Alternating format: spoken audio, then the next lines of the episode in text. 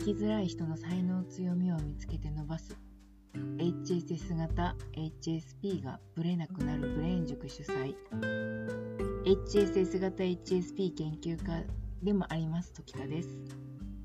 とご質問いただいていて、えーと、K さんという方なんですけれどもメルマガをですね読んでいただいてそこからのご質問なんですね。えーと、どういう質問かと言いますと他人の気持ちはよくわかる。そうですよね。他人の気持ちはよくわかるんです私たち。よくわかるが自分の気持ちは分かってもらえない。ということについて本当によくわかるなというふうに実感しているのだそうです。K さんですね。あもう私もそうです。あの皆さんそうかなというふうに思います。人の気持ちよくわかるしよくつかめてると思います。でも逆ないなと思いません？それについて K さんからですね解説してくださいというふうにご依頼をいただきました。とまあ、事例としてというか例の一つとして K さんがあの自分に向けられた意地悪や妬みに気づいてしまうことがあるのだけれども他の人はのそんなの気のせいだよっていうことが多いですということもあの付け加えられています。それもありますよね。あの自分はあの人絶対私に意地悪したいんだろう妬んでるんだろうっていうふうに思い思うことから逃れられないというかもう間違いないって思い思うのにそれを誰か他人に話すと「えそんなことないよ」って言われてしまったりあんなにはっきりと他人から恨まれてたり意地悪されたり妬まれたりしてるのに全然気づいてもらえないみたいなことってないですか？まあしょっちゅうあるわけじゃないでしょうけどたまにありますよね。これですねはっきり分かってます。あの HSP と非 HSP の違いっていうところがあのはっきり分かっているのでそのことで簡単に説明することができます。えっと HSP と非 HSP は感じ取る部分が違うんですね。感じ取るうん。と領域が違うというか HSP だけが感じ取れる部分っていうのがあります。で HSP が感じ取れる部分っていうのは非 HSP が感じ取る部分を内包しています。つまりえ非 HSP の方たちは HSP だけが感じ取っていることがあるっていうことをえっ、ー、と全く想像すらできないっていうことなんですね。なので他人の気持ちは HSP はえっ、ー、と非 HSP の方たちの気持ちも含めてよくわかるわけです。内包してるからですね。でも非 HSP の人たちは HSP の、えーと感じ取っていることについて想像もできないわけですからその分かってもらえないの当然なんですね。でこの分かってもらえないっていう感覚が、あの出てきてしまうのはあの感じ取る部分の範囲領域領域が違うっていう前提がないからなんです。HSP の人たちは生まれながらにその感覚を持ってしまっているので非 HSP の人たちがこれほどまでに感覚感じ取る領域が狭いということに気がついてないんですね。逆にあの非 HSP の人たちもそんなに広い領域で感じ取る人たちがいるんだっていうことにはこうピンときてないわけです。でもえ HSP の人たちがそれをこう芸術作品なんかにこうその自分の感受性を投下して形にするとそれはなんか素晴らしいものがあるぞっていうふうに理解することができるみたいなんですね。なのであの言葉で説明したりとか共有したりすることはできないけれども何かその自分たちの感受性の部分を、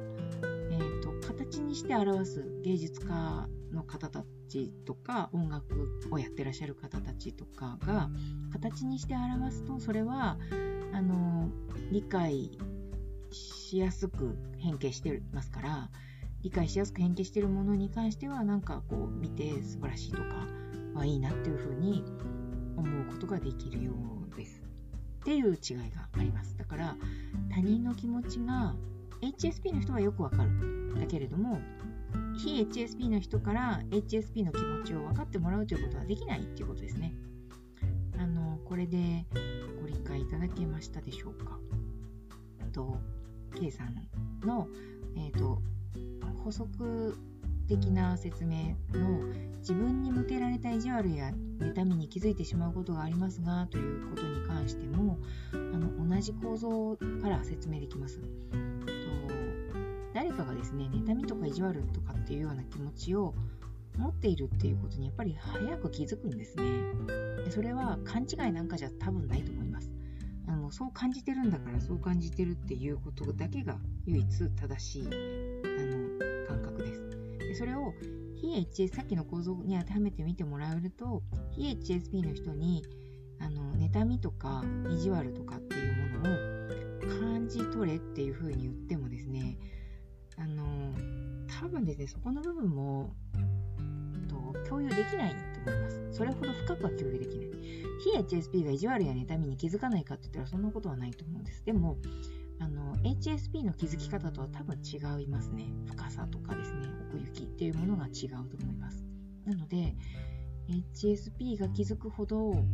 の感覚で、えーと他人の感情を気づくっていうことがそもそも非 HSP の方にはないのかなっていうふうに思いますので、この自分に向けられた意地悪や妬みに気づいてしまうことがあるが他の人は他の人にそのことを訴えると気のせいだよっていうふうに言われることが多いというのはこの感覚の違いもともと持っている感覚の違いによって起こっていることなので本当に自然で不思議のない現象として。でですね最近、あのいろんな HSP の解説本だとかサイトだとかで、えっと、出てきてると思うんですけれども一部ですねやっぱり HSP に対してものすごく誤解があるなというふうに思う記述がありますのであのもちろんその方が、えっと、出版社の協力を得て出版された内容なのでそれに対して異を唱えるというつもりは本当ないんですがあの HSP は純粋でピュアだみたいなことが書かれてると思うんですね。でもね、それは多分間違いだと思います。っていうのは、ご自身の内面を見ていただけたらわかると思うんです。純粋でピュアな部分ももちろんあると思います。それ認識してない人もいますけど、えっ、ー、と、持ってます。HSP は純粋でピュアです。ですが、それと対極の感情ももちろん持ってます。で、それについて、そうそう、HSP は純粋でピュアだよねっていうふうに言われた時に、いやいや、そんなことはないよというふうに表立っては、うんと、表立ってですね、表明するほど、えーと、自信を持って純粋じゃない部分に自信を持ってるわけではないのでおそらくですね曖昧に濁すというか、まあ、スルーするっていうような感覚でいらっしゃると思いますね。なので